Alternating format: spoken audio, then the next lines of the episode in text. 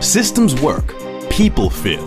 Welcome to InsurMark's Advisor Mentorship Podcast with Vice President Jeremy Houser, where we share proven systems and processes for the 21st century advisor.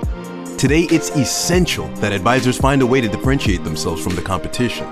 Learn how to elevate your game and accomplish incredible feats as Jeremy teaches you how to build a more successful and sustainable business while realizing a better work life balance is not only possible, but achievable.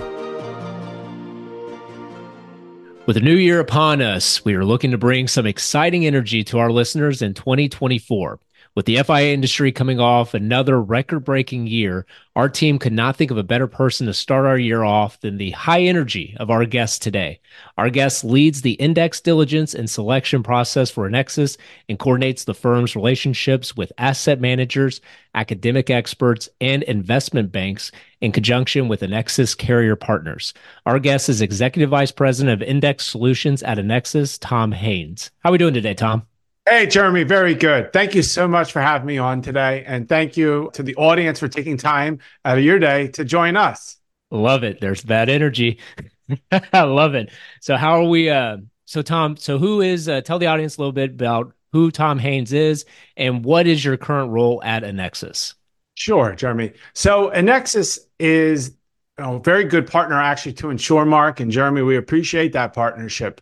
Uh, we're a product development company for index annuities. Think of it uh, the Intel inside and really helping to drive the product development, the innovation with index annuities and index universal life policies with major life insurance and annuity carriers such as Athene, Nationwide, North American. And my role, even though Annexus is headquartered in Scottsdale, Arizona, I'm mm-hmm. speaking to you from my home office in North Jersey, very close to Wall Street and overseeing our index solutions business, I'm boots on the ground for us and our partnership to meet with the Wall Street investment banks, our index partners, and esteemed academic partners, and ensuring that we're really developing innovation, robustness, and strategy design, and working closely with our insurance partners to making sure that the underlying hedges that are utilized by them to offer the smart beta strategies in the FIAs are priced with competitiveness and strength. I love it. And what year? Um, I forget. So it's been years now. So what year did you join up with the Nexus? I know we've hung out a couple times now. Absolutely. So I joined Annexus in 2017. Uh, actually, Nexus was my client. I was overseeing solution structure at UBS in New York City, working with Roger Ibbotson, the Yale School, and the NYSE on the NYSE Zebra Edge Index. And through that process of getting to meet Annexus and Nationwide, there was probably at that point in the end of 16, beginning in 2017, uh, 40 smart beta indices, and they were coming and coming out. And Ron Shurts, our co founder and CEO, so this was only going to continue. And he was starting to get a sense of probably some of the shenanigans of ignorance and deception in the product that was going down and really wanted to have someone that was able to do index diligence. At the time, we worked with Genesis Financial, who invented the FIA. We, we really developed a robust strategy process. And even though Annexus already had worked with Bob Shiller, you know, the mm-hmm. famous Nobel laureate, and has been a tremendous partner to us. He realized as we continue expanding Annexus portfolio, bring someone, someone with that Wall Street expertise to be involved in the diligence process. I love that. And so, what is so you mentioned due diligence process a couple times. So, what is the Annexus due diligence process for your team, and especially when it comes to figuring out which indexes to offer to consumers for y'all? Absolutely. Product? So, Jeremy, it's really a three step process. The first is interview. So here you are, literally interviewing me, right? Looking right. me in the eye, obviously virtually. Well, the best obviously to do this in person love to do it someday in person but mm-hmm. in person the ability to look them in the eye and say why are you building this index are you building the index to just have a good high illustrated value and get a deal mandate again many of the, the developers of these indices they're, they're not fiduciaries they're here just to get a deal so what we want to do is looking someone in the eye ask them what is driving the research behind the strategy Mm-hmm. In the case of a Shiller, a Siegel, or Ibbotson, they're pointing to their research. That doesn't mean we're going to only work with those, those three firms or people. We want to be able to work with those that have reference well-known methodologies and academic research that they're pulling in into their strategy design and referencing. That's one right? And then the other two is we want to determine that it's not just about an illustrated value again, but determine that has the ability to work on a go forward basis. Not that we have a crystal ball, but the ability to look from a long term forecasting process and mm-hmm. say, are the, the components in the strategy, are they actually built for the last 10 years? Or do they actually have the opportunity to work for the next 10 years? Specifically, when you think about bonds, the idea of thinking that you're going to put a, all this bond allocation in a strategy in 2019, 2020, that it would have illustrated really well coming out of a bond bull market. But going forward, how would it uh, do? And a lot of people would say, well, hindsight's 2020. Look at what happened to bonds. Of course they collapsed. Now you can say that. Well, going into 2020, Jeremy, we saw mm-hmm. bonds at their lowest levels. You know, Jack Bogle in his very last interview at Mornings to Morningstar said, look, the expected return of bonds is the current yield. There's nothing left. So we're we're cognizant of that go forward mindset as opposed to just relying on illustrated values. The last part of this, this is not just an academic exercise. What we want to do is make sure this is implementable. So, working very closely with our Wall Street partners, our insurance company partners, we have contacts with a lot of banks, but we're very selective to really strive for partnership of transparency and competitiveness to ensure that the products, the indices, are offered with very strong par rates, but really more importantly, stable par rates through that process. And that's what we're really doing in conjunction with the banks and the insurance company partners. That's really part of that diligence process. The one thing I did leave out is the concept of diversification. I, I try to avoid thinking this is a bet. This is a retirement product. So the mm-hmm. ability to think that we're going to have one year an index that has a zig, maybe on the other year it has a zag. So how do you bring numerous indices to the portfolio within one FIA design so we're not taking bets? And that's another part. We do a lot of analysis to determine the indices within one index annuity, they're complementing each other within that forecasting mindset lens. And especially so that's a really good overview of the the process that y'all do and it's very in detail and I know you referenced 2020 and even the last so four years, especially the last two years, very volatile markets, especially the last two years now, where we have currently, I think I would say essentially a flat market as we record today over the last two years, safe to say, roughly. So how have y'all's indexes performed ever since uh, has partnered with your team, bringing together the due diligence process? How are the indexes doing based off of y'all's not just back testing, but I know a phrase that you guys use a lot at the meetings that we're a part of. Uh, whenever you guys are sharing what's coming out next is uh, forecasting. So, do you mind sharing a little bit about what the indexes have done or done well, and how y'all's forecasting process works? Absolutely. In terms of performance, we're not hitting 100% batting average, nor is anyone.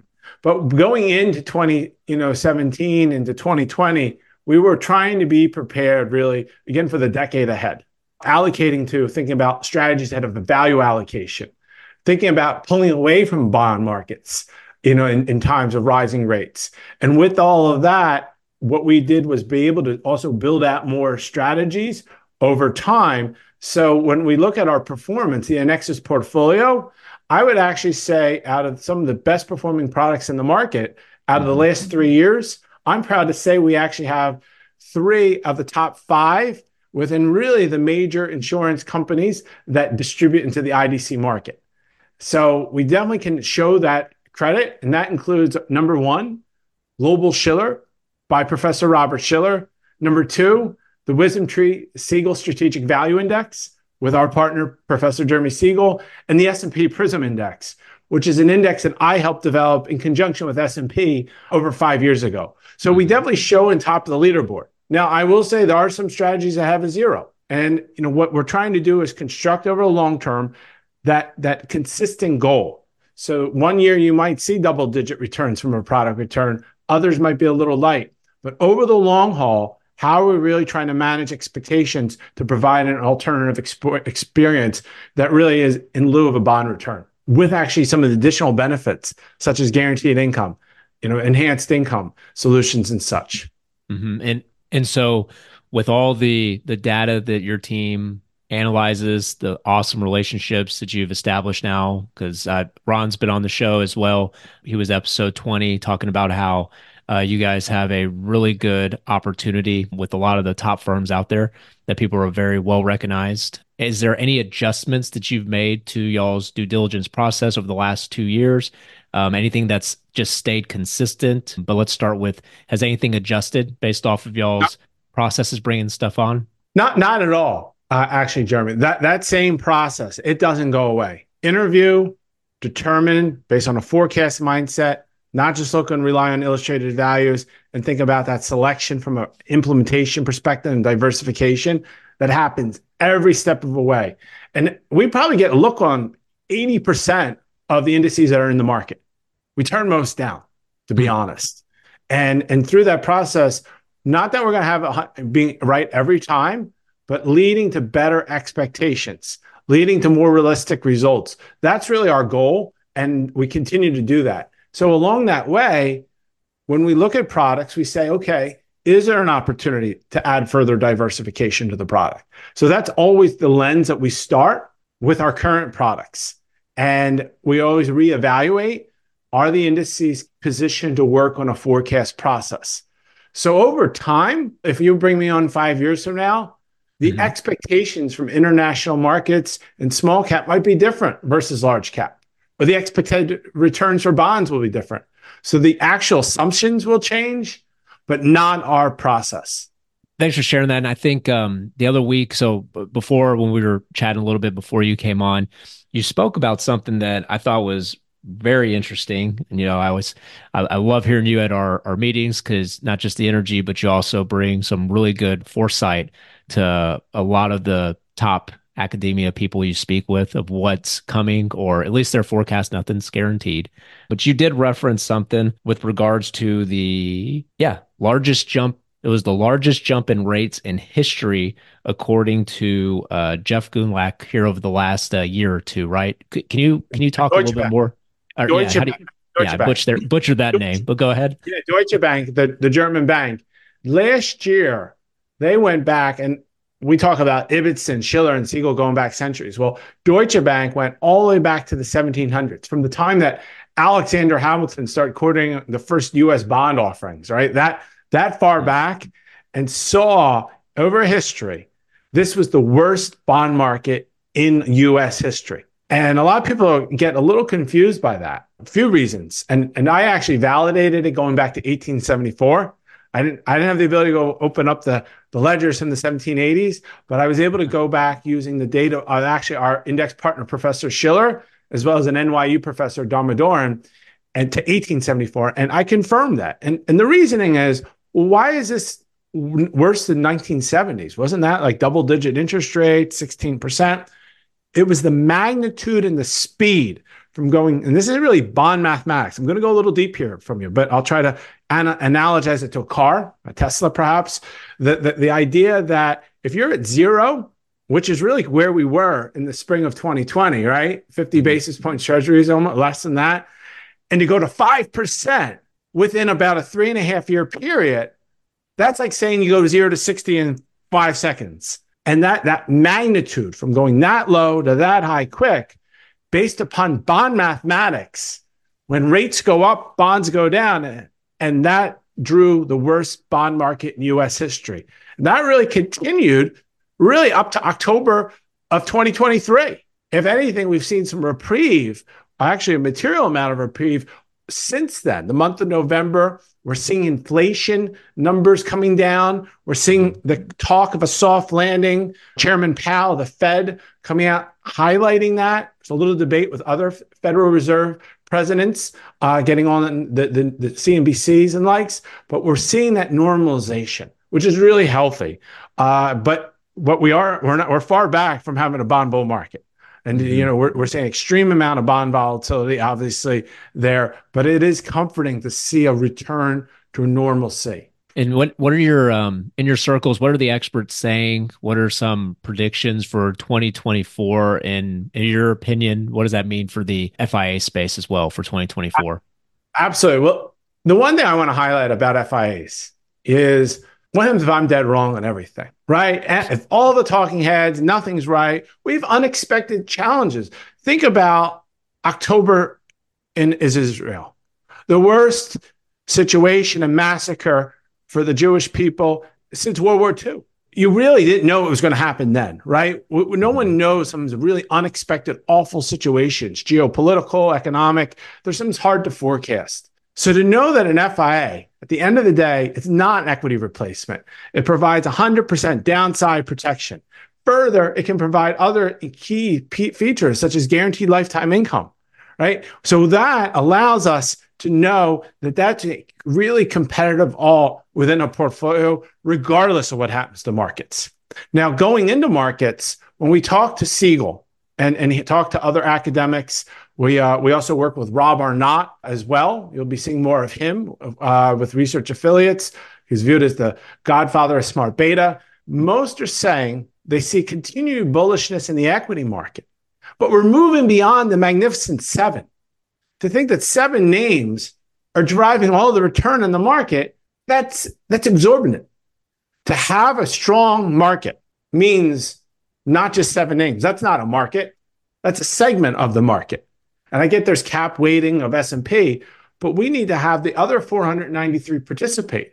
And then you go to small caps, right? The small cap market is is really the driver of growth in the US economy we need to see them get out of a 20% drawdown, right? And with high interest rates, some of those businesses are heavily financed. So I get what happened. But what we expect is to see more growth of those other 493, the Russell 2000, even well large international con- countries markets, right? To see those grow as well. So by getting that width of the market is what we would expect in 2024 as if interest rates come down. Mm.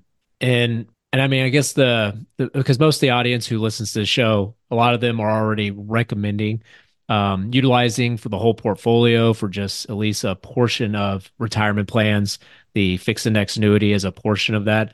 Is there any advice with based off the outlook here over the next several years, outlook for next year? Any advice you'd give uh, those advisors that are currently recommending uh, FIAs to their customers? Absolutely. The opportunity still to use an index annuity. First of all, rates are, even though they've come off 100 basis points or 120 basis points, if you look at corporates in the last 40 days, it's a, it's a tremendous opportunity, right? We see some of the strongest participation rates, some of the strongest guarantees that the industry's ever had. And then knowing that the insurance companies, especially well rated insurance companies, it's the ones that we work with, you know, A plus rated level companies, to be able to know that they're going to have a higher likelihood of really protecting the client mm-hmm. and providing that that that that competitiveness over a 10 year period, over the whole holding period of that annuity, allows for tremendous buying opportunity. That's really special. Uh, knowing if we're market cycle predictions are wrong, we got the floor. And then further, when we think about the strategies, diversify the thing, you know, pulling away from the S and P 500 when there's a, a lot of this year cap chasing mm-hmm. and saying, "Oh, this S and P cap is really high." When we do our analysis, I'm not even sure if some of those really double-digit S and P caps are sustainable. And even if they are, which I'd question, do we really think the S and P is going to hit that 11% or 12% cap? Probably not you know, Wall Street forecasts, looking at Index Standard, who I know InsurMark has a mm-hmm. subscription to, we at Annexus have a subscription to. The they say the S and P price return is going to do five and a half over the mm-hmm. next decade. So when we keep that in mind, let's pull away from the seven. Let's get diversification and numerous strategies across the board, having access to smarter US, smarter global factors, right? and bringing that together to drive the consistency. And which brings me to the other point. When you look at an illustrated value with the, the, the competitiveness of we have, you might see really high illustrated returns. Mm-hmm. Even when you think about some of the, the forecasting, high returns. When Ron Shurts founded Annexus, he would get up on stage and highlight this is not an equity replacement. Things to earn a long term of 5% return over the long term, not year in, year out, over the long term. We're not changing that narrative because this isn't an equity replacement. If it mm-hmm. provides 100% protection with upside participation, I am not going to say, well, if the S&P is going to do seven with dividends or the Russell's going to do nine, we're going to outperform that. We're going to seek to find the indices that do have the best opportunity for performance, the efficiency of the crediting method. But we got to remember we're not an equity replacement. We're really trying to be an alternative in the portfolio. And that's what I also want to highlight to advisors. A lot of times they see it and they think, oh, is this going to be better than equities? It might in a given year, but let's not plan for that. Yeah, and that's that's very that's very key. And I think over the last, I would say, just from my experience, the last five six months now, so we've continued to to grow here at InsurMark. We have a lot of um, advisors that are raising their hands, want to have a conversation. I would say a lot of the new advisors that I've been speaking to, though, are those that have a pretty big book of business and they have for whatever reason never recommended insurance products in their portfolios or uh, maybe they have years ago i'd say 10 plus years ago and now they're starting to come back and wanting to look a little deeper into this as more of an asset class so I the question to you, Tom, would be for for those advisors that might be listening to this that are currently not recommending fixed index annuities. What would be any advice you'd give them as their curiosity starts to look at fixed index annuities? I would highlight decumulation of a portfolio is something that the advisor and wealth management marketplace obviously continues to strive to look at. And when we think about longevity risk, the debate does the 4% rule hold? Last year, Morningstar said it didn't. Two years ago, it said it was dire. Now, this year, they said it does. But when you open up the report, if you live to 100, it won't. Mm. Is 4% even enough? To live comfortably where we've just had this high amount of inflation, right? And I just said inflation is going to come down, but I didn't say we're going to have deflation, right? So prices aren't going to come down. Oh, I, I think what we're saying is, is it not going to continue to increase so much? And where I'm going is, is the 4% rule enough for your go-go years, right? So that that is one thing to think about. And the other part is thinking about the efficiency of decumulating. When you think about RMDs, require minimum distributions. When you think about when people get older and their slow go years, right? They're having illness. Do they have or younger participant, younger participants potentially worry about Social Security being there? Do they have the tools in place to prepare for that while knowing they actually have an alternative that can provide full downside protection? And that's really what our product brings to the table in part of that portfolio process and a more prudent planning of the decumulation process. Decumulation. I love that. that that's really wow. good. That's really good information right there. Is there now, is there anything, um, as we're wrapping up here, last question, is there anything that we've missed that you want to cover here as we uh, close out? No, I, I think we covered a lot of good topics. Again, the market always evolves, but if we continue to have the same foundation with a long term process, and be sensitive to short term and middle term markets.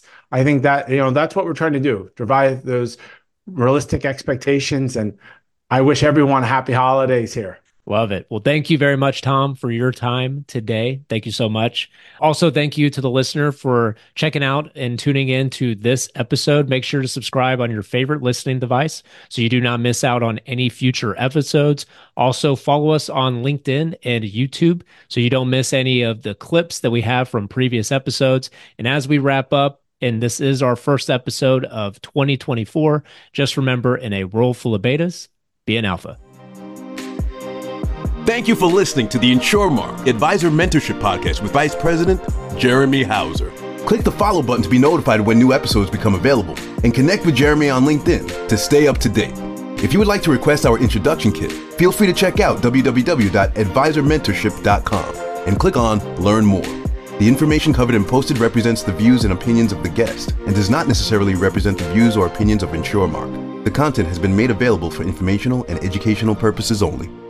Thank you for listening to the InsurMark, the advisor mentorship podcast with InsurMark Vice President Jeremy Houser.